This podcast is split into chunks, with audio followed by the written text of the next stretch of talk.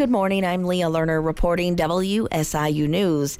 The legacy of two influential natives of southernmost Illinois will be recognized with historical markers. Today, the markers will honor Oscar Micheaux, the first African American filmmaker, and Annie Turnbo Malone, the first female African American millionaire who developed a large and prominent commercial and educational enterprise centered on cosmetics for African American women. Both are from Metropolis and achieved their international acclaim in the early to mid 20th century, including the Great Depression. Reverend Orlando McReynolds of First Missionary Baptist Church in Metropolis is responsible for the markers. He says it's time for these two trailblazers to be celebrated.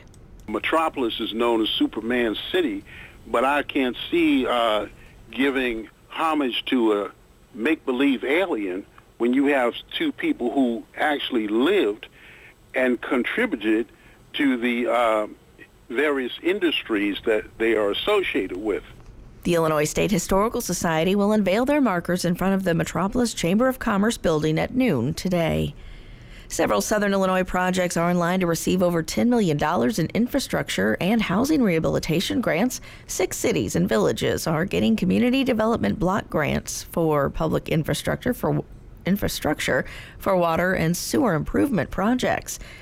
Communities are in Eldorado, Junction City, Norris City, Grand Tower, Dongola, and Tamms.